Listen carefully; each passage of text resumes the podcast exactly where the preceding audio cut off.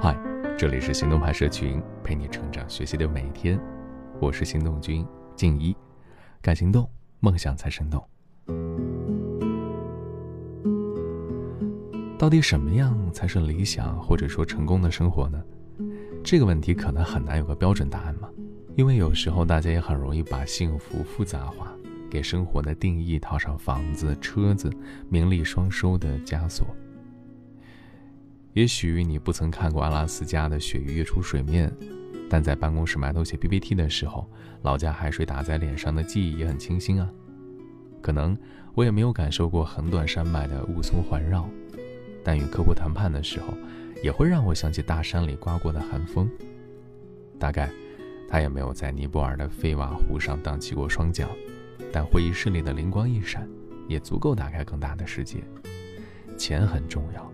你如何感受当下更重要。今天的文章来自《人民日报》，作者冯慧文。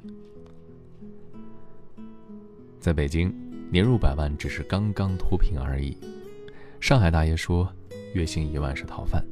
三十岁，如果你还没有当上管理层，你一辈子基本上也就这样了。哎呦，网络上这样耸人听闻的说法不时出现，每次出现都引起不小的躁动。尤其是在大城市的年轻人当中，这种用脱贫啊、百万啊、讨饭啊、这辈子就完了等词渲染的所谓财富标准和成功标准，难免让人心里面会潜移默化的产生变化。有位咨询师接待过一个名牌大学来实习的学生，他这样问咨询师的：“老师啊，我五年后会成功吗？”咨询师问他：“你说的成功是什么样的呢？”他说：“就是有自己的公司。”能出任总经理，不再为房车发愁，还可以财务自由。可是，当咨询师接着问他，想做一个什么样的公司，创业的第一桶金从什么地方来的时候，他的回答总是：“哦，还没想好。”却又恨不得使出全身力气告诉咨询师：“我知道我的想法不现实，可是我就想要成功。”不得不说，单用资产量级标准定义的成功，让人迷失了。他急切地想证明自己，太想理直气壮地站上财富的顶端，但可以看出，类似百万资产以下都是穷人似的对成功的构建，只是煽动了他的焦虑，却并没有给他未来的路径带来任何启发，反而容易蒙蔽年轻人的双眼，只盯着那些赚钱多而快的路子。这种路径的共同特征就是，用只有少数人才能达到的财富量级作为大多数人成功的标准。并且用具体的、可对照比较的年龄和收入数字来定义，从而忽悠起绝大多数人的焦虑感。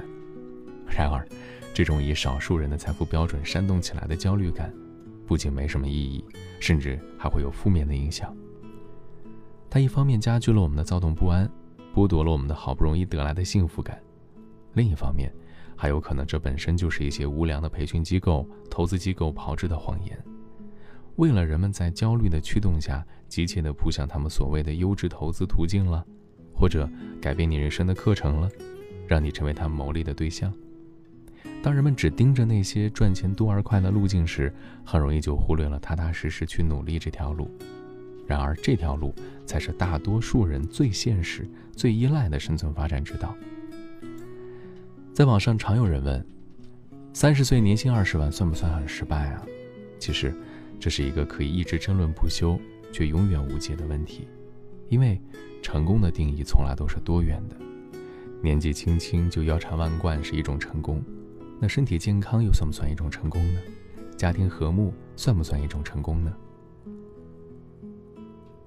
早前八十二岁高龄的张明曼捧回了二零一八年度联合国教科文组织颁发的世界杰出女科学家奖。她在自己的领域默默坚持了几十年。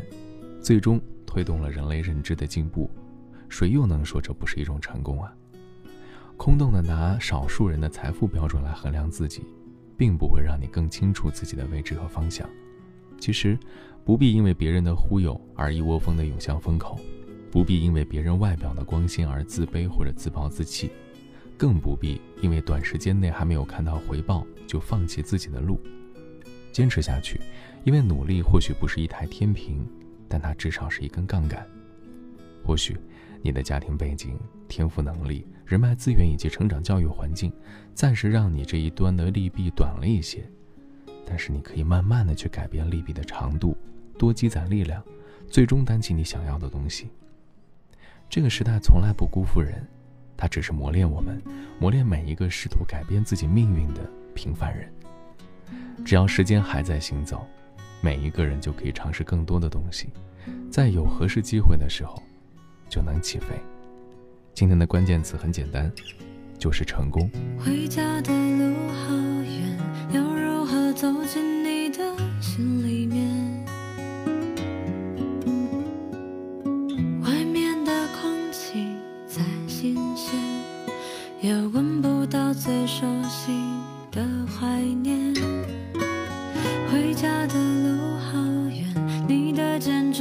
自己的世界。实现愿望的路线，非得要告别好多的从前。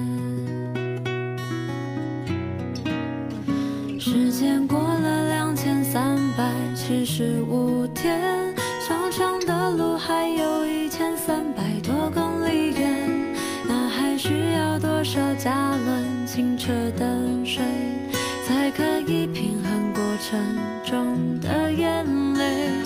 飞机来回越过无数次地平线，对于未来的路还是一知半解。文化大熔炉对种族还存有偏见，世界大同的梦想，是否只挂在嘴边？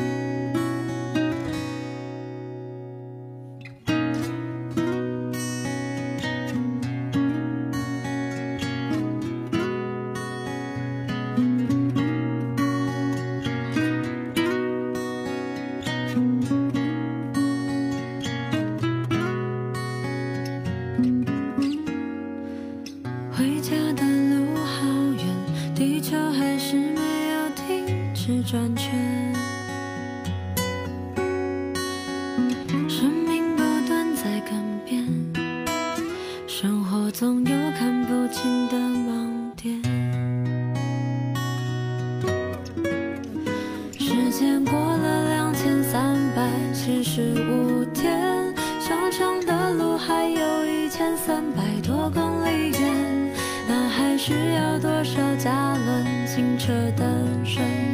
才可以平衡过程中的眼泪。飞机来回越过无数次地平线，对于未来的路还是一知半解。